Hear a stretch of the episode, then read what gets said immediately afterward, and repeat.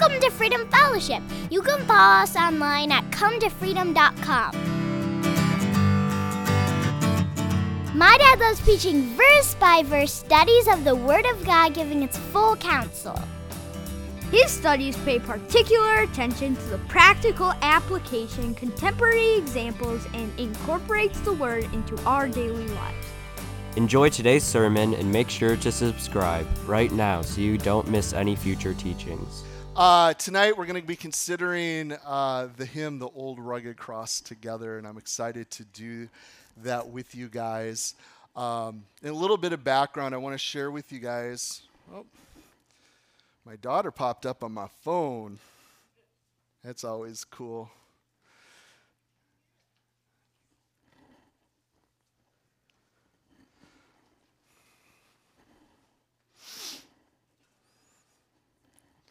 All right, thanks, guys. If you have your Bible, you can turn to Philippians 3. We'll be there in a little bit. But I want to share with you guys back in 1990 or 1913, uh, George Bennard. Um, he was struggling with some problems that really caused him uh, suffering in his life personally.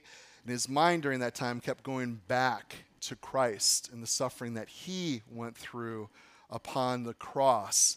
And this really, guys, gets to the heart of the gospel because without the cross, there's no good news.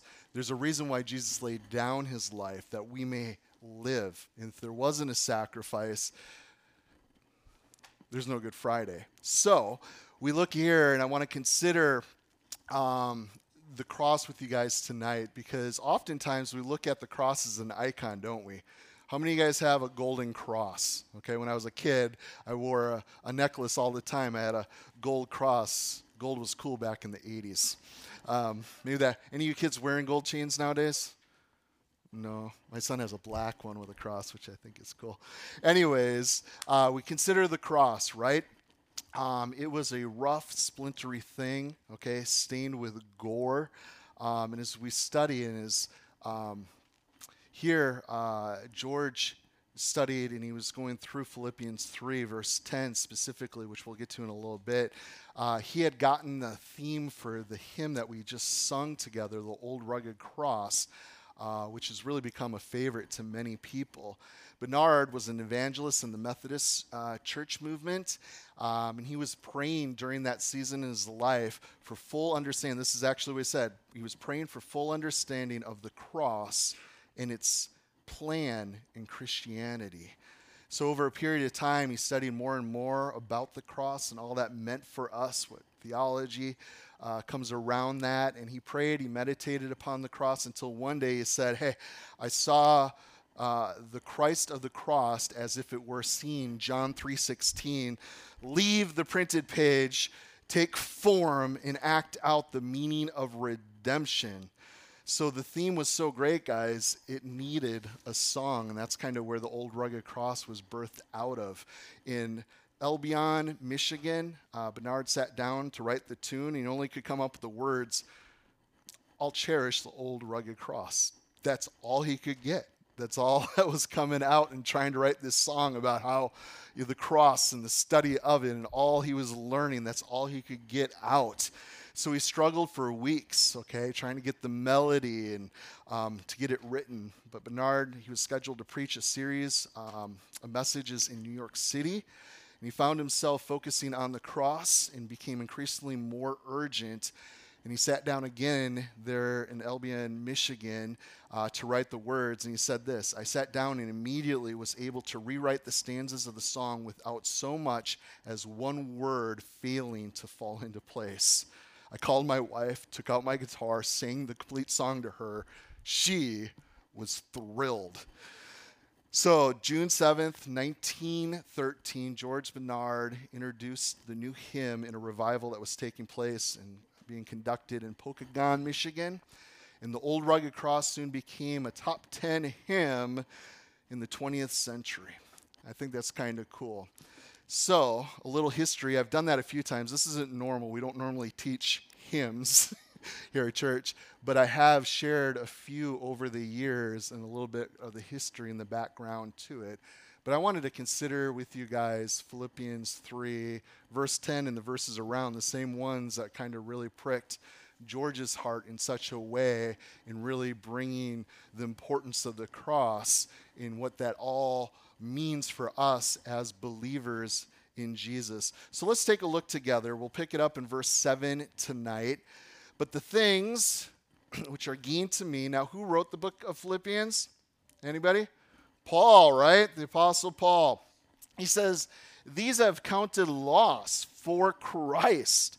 Yet indeed, I also count all things loss for the excellence of the knowledge of Christ Jesus my Lord, from whom I have suffered the loss of all things, and I count them as rubbish, that I may gain Christ and be found in him, not having my own righteousness, which is from the law, but that which is through faith in Christ, the righteousness which is from God by faith, that I may know him and the power of his resurrection and the fellowship of his sufferings, being conformed to his death, if by any means I may attain to the resurrection from the dead.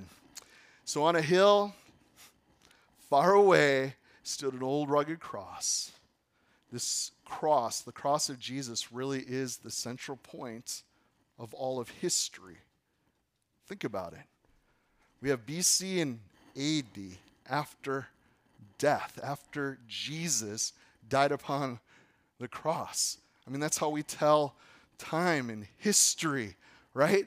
It's Him upon the cross. So, that single event for which all time was created, even from the foundations of the world, guys, God knew that the cross would be the focal point. And I think we miss that sometimes. We want to make it about this or that. And God had a plan. Before the foundations of the world, He was slain. Where? Upon that cross for you and I. And that cross and what He did upon it is not just for us, it is for all people. You guys understand that? He so loved the world. So even as He created man in His own image, okay, perfect. They were perfect there in the garden, without blame, without spot. He knew that one day that they would fall that they would sin. He knew it. And yet, he did what he did. And in doing so, we know we need a Savior because we blew it. And we can't save ourselves. You guys think you can save yourselves, that's another gospel. That's not what God says. Okay? So, in the days preceding man's creation, God created time. Time had never before existed. And the Son of God always shines in heaven. Think about that for a second. There is no need for a sun and a moon in heaven.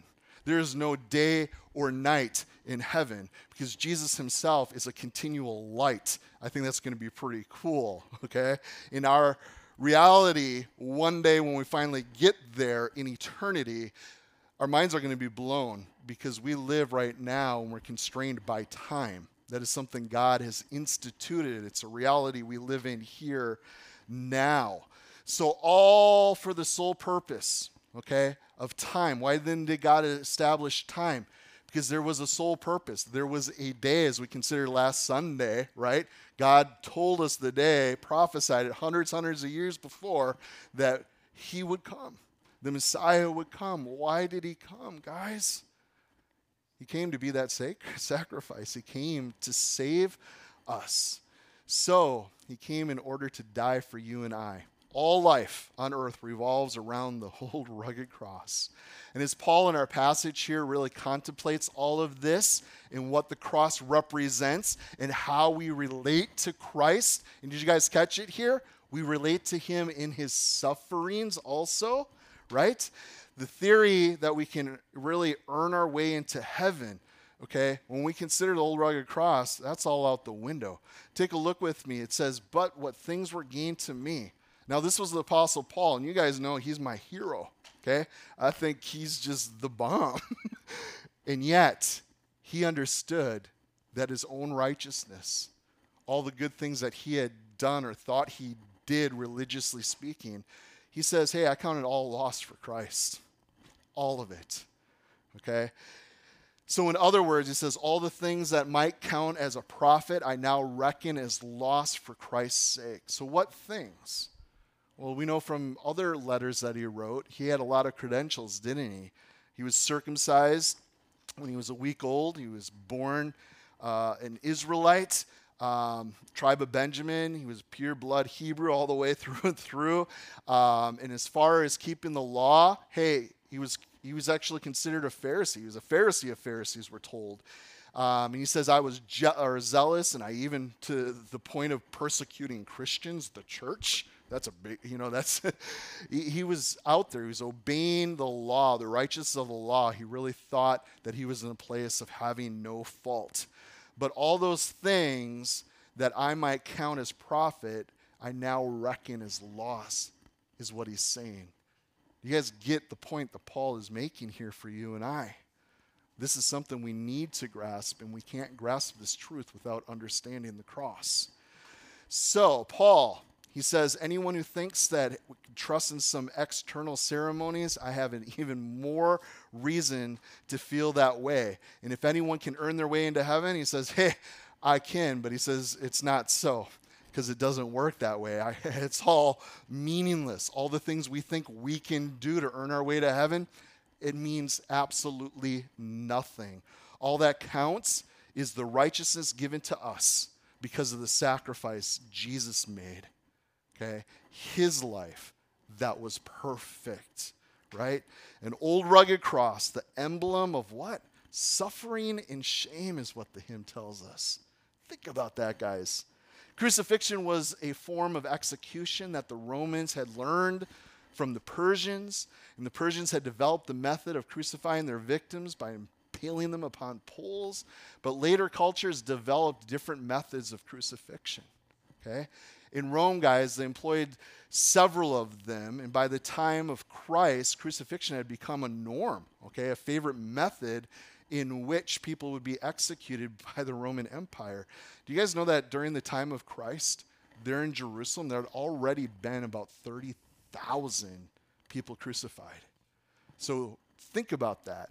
If you lived there, hmm, this is a normal form of punishment, of judgment, of execution. So people were very familiar with what was going on.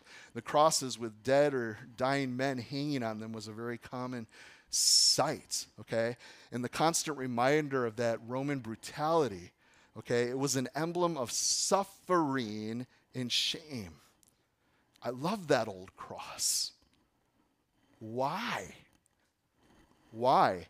That is where the dearest and the best for the world of lost sinners was slain. That's why. So Paul was trying to get to heaven. He was speaking to his credentials, his credits, his success, successes, trying to make that point.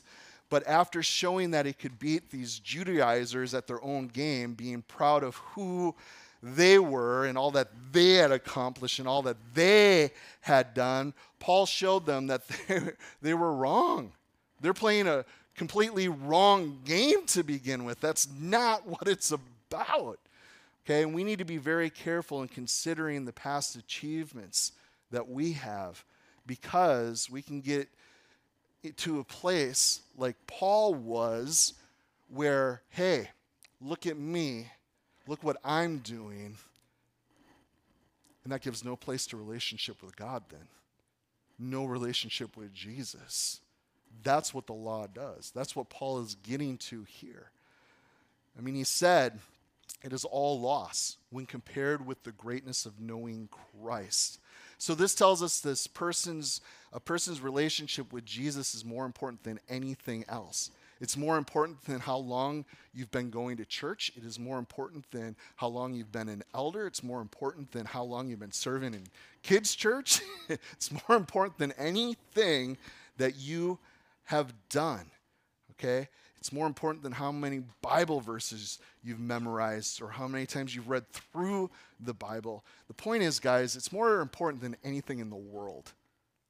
That's the point. Are you guys tracking with me? Okay? Because this is it. This is gospel truth. So, you are, you may say, a certain event in your life is the greatest accomplishment. Okay? And for some people, well, maybe it was going to college, you know? That changed my life. Greatest decision I've ever made. Maybe it's, hey, I got married and I had kids, my family. That's it. But to know Christ is the greatest decision you'll ever make. You guys understand that? It's the greatest decision. Some people don't believe that because they don't believe we can't make, can't make that decision for ourselves. But it's the greatest decision I've ever made. Whoever calls on the name of the Lord shall be saved. Whoever. Okay? And just because you're in a church tonight doesn't make you right with Christ. It doesn't mean you have a relationship with Him. Okay? What you need to do is believe the gospel. But I've been a good person. Look what I've done. I've been in church my whole life. That doesn't save anybody. Just because you go to church doesn't make you right with God. Jesus is who makes you right with Him. Amen? So, the cross, guys, despised by the world, even though the cross was a common sight in Jerusalem, it wasn't always a welcome one. To see men hanging there in this intense pain, screaming in agony, terrifying, that would be a very haunting sight to behold personally. From Thomas's remarks after the crucifixion, we learn that Christ was nailed to the cross rather than being um, you know, tied by leather straps, which sometimes they would do when somebody was crucified. Uh, he was actually nailed. So Christ was nailed to the cross, stained with blood so divine. We sang that, okay? And as it lay there flat on the ground, this is how they would fasten. They'd have the cross on the ground, okay? Nailed the person to the cross. These long tapered spikes. I forgot it. I had a railroad spike. It's kind of like that, but a little bit sharper. Um, driven into the wrists and the feet. So after being nailed to place, guys, uh, soldiers would slowly elevate the cross up and carefully slide it down into a hole there, um, and causing the full weight then of the victim to immediately be borne on the nails that were in their wrists and hands. And this would cause the major joints in the body to suddenly twist out of their normal position. And that probably is what Christ referred to. You guys, recently we've taken a look at Psalm 22, and that is a prophetic psalm that was written 1,500 years before Jesus. It was written 400 and some years before crucifixion was even invented by the Persians. But if you read that, God knew exactly what he was doing. It's a messianic psalm, okay? And you read through it, and you're like, well, that's talking about a cross. That's about Jesus dying on the cross. There in the Old Testament, very clear. Um, but verse 14, it says, I am poured out like water, and all my bones are out of joint. That's exactly what happens to somebody when they're crucified. So, the emblem of suffering, okay, despised sight for the world to see, to experience this spectacle of pain and suffering, but ha- has a wondrous attraction for me, for the dear Lamb of God left his glory above to bear it to dark Calvary. Check out verse 8 with me here, guys. It says, I throw all these things away, all good things away, because he gave all his glory away for me. And I consider all the things that I've done as mere garbage that I may gain Christ. That is what Paul is saying. And then in verse 9, guys, we see that there's no amount of law keeping or self improvement discipline or religious effort that can make us right with God. Righteousness comes from God and God alone. So we're made righteous by trusting in Christ. That is the truth of the gospel. So Paul gave up everything family, friends, um, freedom in order to know Christ and his resurrection power. So we have to access, or we have access to this knowledge of this power but we may have to make sacrifices to enjoy it fully. And I want you guys to follow me here, okay? So, what are you willing to give up in order to know Christ more?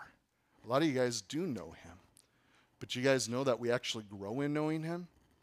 Can anybody testify and say, hey, I know Jesus a whole lot more today than I did just even six months ago? Okay? We can grow in our knowledge of him in that relationship with Him. So, a crowded schedule, okay, is an excuse a lot of us, well, I just don't have the time, okay? Well, what can you carve out and prioritize? I'm going to spend more time reading His Word. I'm going to spend time with Him. Maybe it's taking a walk with Him and praying, and talking, and getting to know Him. Making a point to be in fellowship with brothers and sisters that are going to stir you up. Those are good things. Um, and sometimes we think, well, what are others going to think if I do that? Will my friends approve of me seeking the Lord in such a way? Okay? And maybe some of your plans for pleasure. Well, I'm going to say no to that because I want to make time for Him. He's going to be a priority. We have those choices. So, the dear Lamb of God, He left His glory above, right? What are we willing to leave? The old rugged cross, guys, stained with blood so divine, a wondrous beauty I see.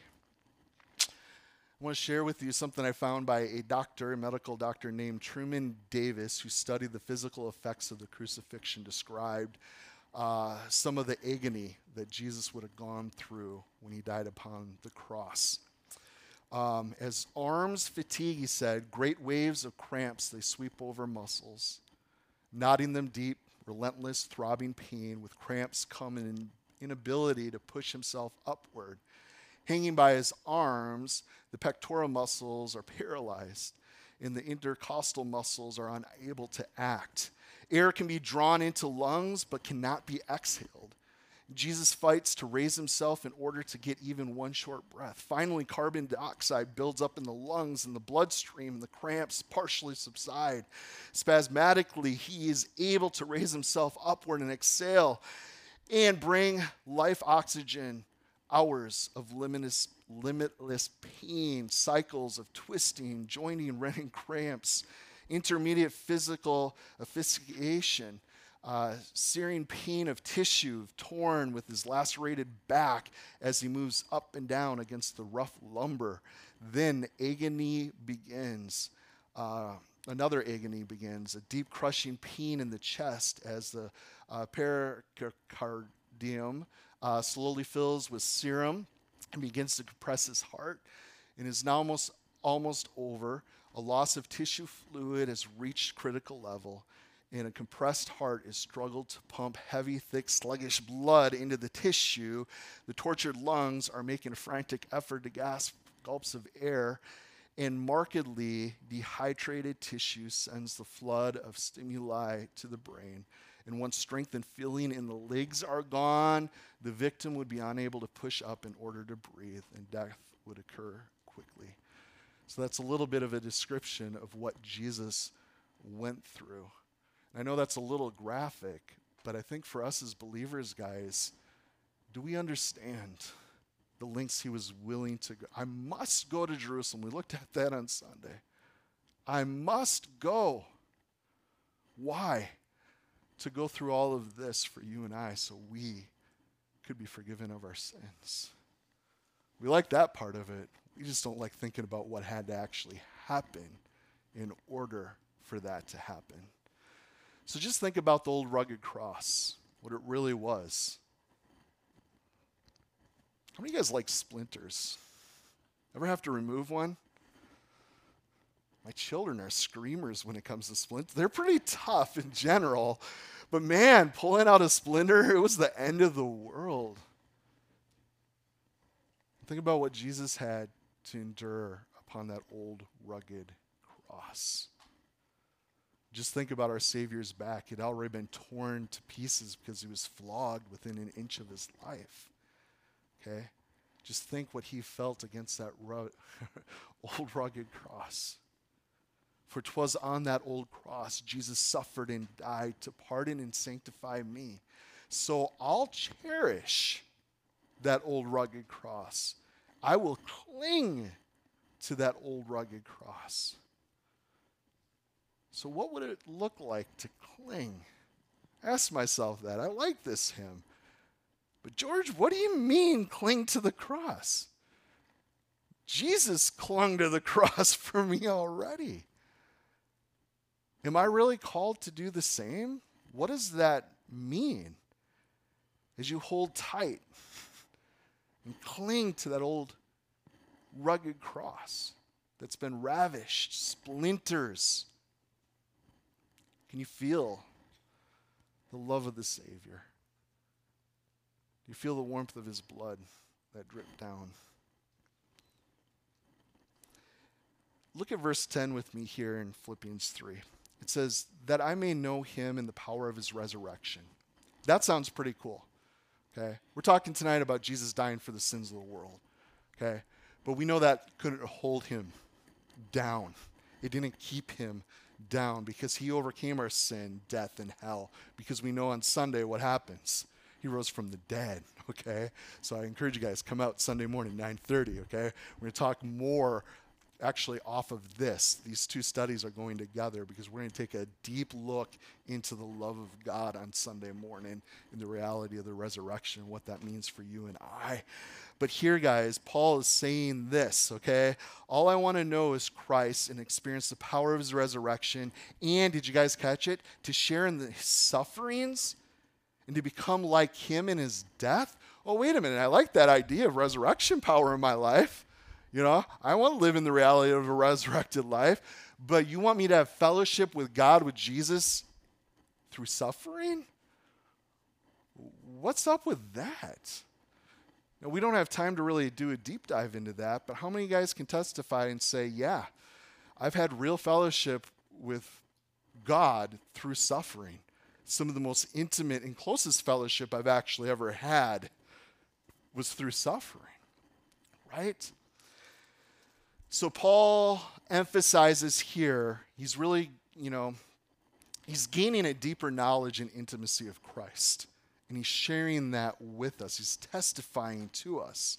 So, this fellowship of suffering refers to a partnership, a deep communion of suffering that every believer shares with Christ. So, who is able to comfort suffering Christians because he has already experienced the same suffering infinitely more? Right? So, to that old cross, I will ever be true. Its shame and reproach gladly bear. The symbol of the cross has really lost meaning today, guys. Well, what's the cross? It's jewelry. Okay? I know some people that got cool cross tattoos. Right? I got t I got several t-shirts that have crosses on them. Would you guys agree with me? The way we look at a cross is a little bit different than how Paul understood, how Jesus understood where he was about to go and how he was about to suffer and to die. The cross was vile, guys. The cross was repulsive. If you're taking notes, I know we're not doing a whole lot of cross referencing, but one tonight, Deuteronomy 21, verse 23. His body shall not remain all night upon a tree, but thou shalt in any wise bury him that day. For he that is hanged is accursed to God, and the land be not defiled, which the Lord thy God has given thee as an inheritance. Wow, accursed is the man who hangs upon the tree. And that's exactly what Jesus did. He took our sin, even though he was the sinless Lamb of God, never once sinned, the perfect sacrifice. He became sin for us, guys. He took all of that upon himself for you and I because he loves us. And it is not something, guys, to be worshiped, okay? It's not something to put in high regard, but since Jesus hung there upon a cross, okay? We might say those words. I love that old cross. It's a wondrous attraction for me. It is a wondrous beauty. And to that old cross, I will be true. I will cherish that old rugged cross and I will cling to the promise that it provides. And check out, we're almost done here. Paul in verse 11, how does he conclude this thought? He says, If by any means I might attain unto the resurrection of the dead. Okay, so in the hope that I myself will be raised from death to life. Okay, I really don't like the crucifix, okay? The picture, the symbol portraying Jesus upon a cross, okay? Why? Because Jesus ain't on that cross any longer, brother and sister, okay? It's, it's a wrong message. um, he is very much alive, okay? Um, but the picture and the symbol portraying Jesus on the cross, because it's not where it ended. Jesus came down and he rose again. And that, guys, is how he'll call me someday to his home far away, where his glory forever I'll share. One day I will exchange the old cross for a what? A crown. Okay? A crown of eternal life, which the scriptures speak about. So I'm going to have the worship team come back up. I'm going to sing this song one more time. But as we conclude, guys, maybe tonight you've laid claim to that old rugged cross for the first time. Maybe you've accepted the price in which Christ paid, okay, that you could be forgiven for your sins. But maybe you're not living a life that truly honors Jesus okay, in a, for who he is, all that he's done. Okay, the cross that pardoned you, you need to cling to the sacrifice every day. I mean, it's cool that we get to do Good Friday once a year, but as we walk with the Lord, the reality of Good Friday, isn't that a daily reality for us? No matter what we're going through? You know, every time I'm going through something or I have doubts maybe even faith, or things aren't making sense, or God, why did you allow this? Why is that happening to them? When you look to the cross, doesn't it put things kind of back into perspective? You're like, oh, yeah, you really do love me. You really do love this world that continues to forsake you and rebel. You love us despite us. What a Savior. What a God. And then Jesus tells us in the scriptures take up your cross and follow me. Some of you guys don't like this message tonight, but that's what our Lord and Savior said. Yeah, I took up my cross that you may be saved. I bought you with a great price. Now you follow me. You follow my example. You pick up your cross. You follow me. So maybe tonight, guys, you're living like Paul okay, striving, doing your best to get into heaven. But all those things are a loss. They are nothing but garbage. You guys are students of the Bible, go check out that word rubbish. It's dung, it's poop. That's what Paul says his righteousness is. It's nothing. The best of our righteousness, as God declared through the prophets, is filthy rags. That's why God did, had to do what he did. There is no other way. And did he have to do it? But he loves us. That's why he did it, guys. He loves you. No matter what you've done, no matter how bad you think you've blown it, God still loves you enough to give his life for you. If you were the only one here tonight, the gospel, the truth of what the scriptures declare, it would be for you. Only by that old rugged cross can you say, hey, he'll call me someday. So, do you cherish that cross? Do you cling to it every day? Will you exchange it someday for a crown? I pray that's true for each and every single one of you. Let's stand. Let's sing Old Rugged Cross once more.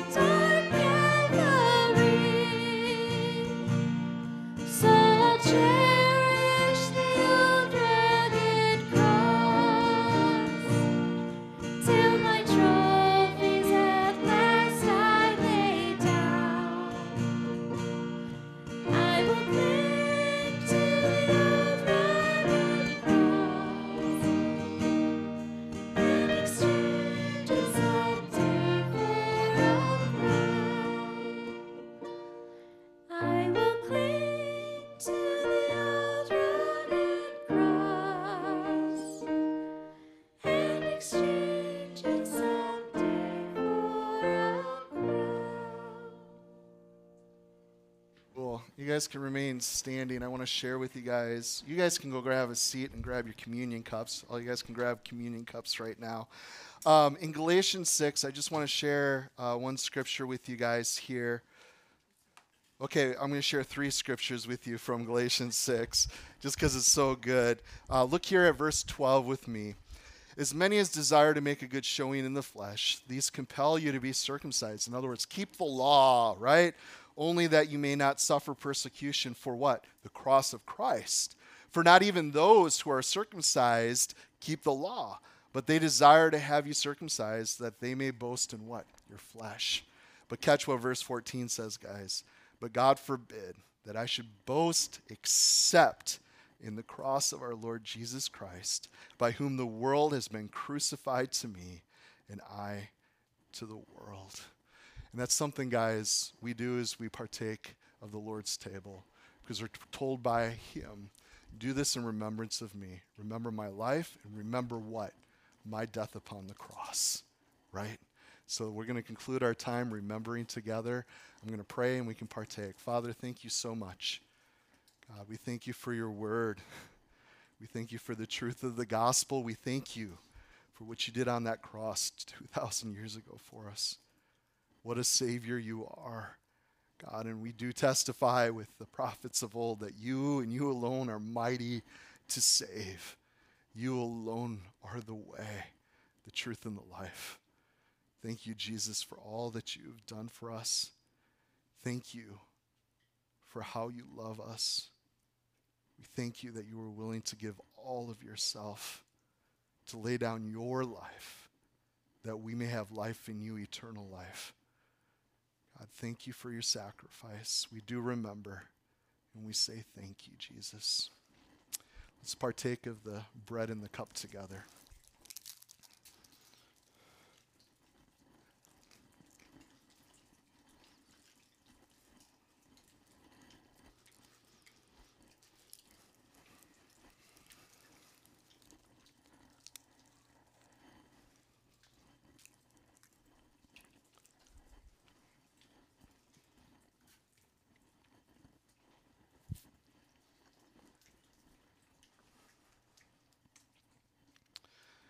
And one last request, Father. I do pray for each and every man, woman, and child here tonight or who are taking this in online.